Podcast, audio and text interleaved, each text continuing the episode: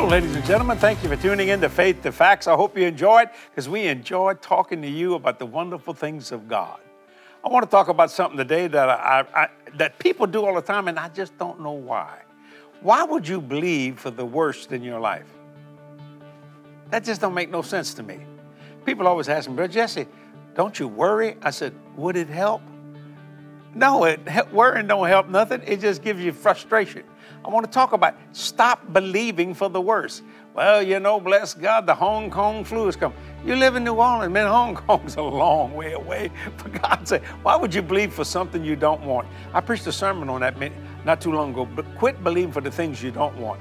Believe for what you do want. Stop believing for the worst. I don't care. Well, you know, those generational curses. Good Lord. Ladies and gentlemen, just because your dad was a drunk don't mean you got to be a drunk. You know how you get rid of a generational curse? And I've said it so many times make a generational choice not to do that. All you got to do is say no to sin, no to any habit. Don't make it sound easy. It is easy. It's you making it hard. Let me give you a great scripture. 1 Thessalonians chapter 5, verses 16 through 19. Look what it says. Rejoice evermore. Pray without ceasing. In everything give thanks, for this is the will of God in Christ Jesus concerning you. Quench not the spirit. So, in other words, if you want the dog, don't call the cat. Why are you calling the cat when you want the dog? you see, why don't you believe for the blood? Well, you know, but Jesse, I, I, you know, uh, I'm sick. Well, Jesus said, by his stripes you were healed. Go to 1 Peter 2.24 and say it till you receive your miracle. Maybe you're struggling financially. You don't know what to do. Just go bless God the Philippians and say, My God shall supply all my need according to his riches in glory. Well, boy, I sure like to have some wants in my life for once. Well, why don't you go to Psalms 23? The Lord's my shepherd, I shall not want. Well, my God, Brother Jesse, I tell you, my kids are such a, they're a bunch of idiots and crazy, they go nuts on me. Why don't you believe this? That you got the promise of your family down to a thousand generations. It's in the Bible, ladies and gentlemen. In other words, believe for what you want. Don't believe for the worst. And yet, so many people do. Here's another great scripture Romans chapter 15, verse 13. Now, the God of hope fill you with all joy woo, and peace. as possession of adequate resource. In believing that you may abound in hope How's that done? Through the power of the Holy Ghost. I got to read it again. Now, the God of hope fill you with all joy and peace in believing that you may abound in hope through the power of the Holy Ghost. Glory to that God. I, you know, now faith is the substance of things hoped for, the evidence of things not seen. I like to believe for the good stuff. You know, you know, there's the old song, It's the Good Life. You know, I'd rather have the good life than the bad life.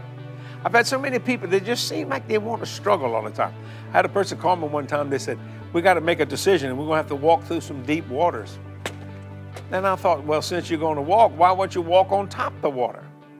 Why walk through the water when you can walk on top the water? If you're walking through the water, that is restriction.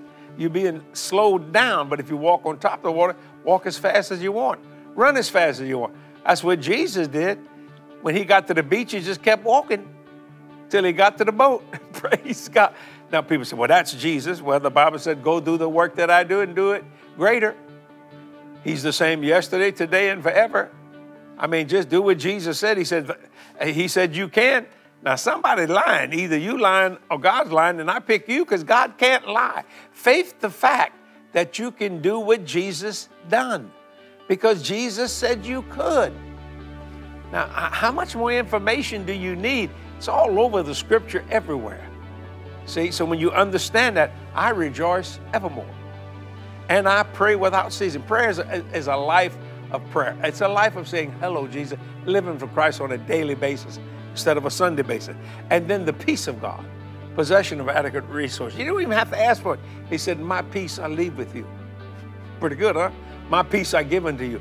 Not as the world gives, because the world will make you worry. He gives you something that you don't that you don't have to worry. The blessing of the Lord, it maketh rich. Watch the next statement. And he added no sorrow with it. Sorrow's not fun. I, have never been to a funeral that I liked because people are sorrowful. But I've been to a lot of weddings that I like because people are happy. You see my point? So quit believing for the worst, start believing for the best, because the best is for you. See you next week. Bye bye.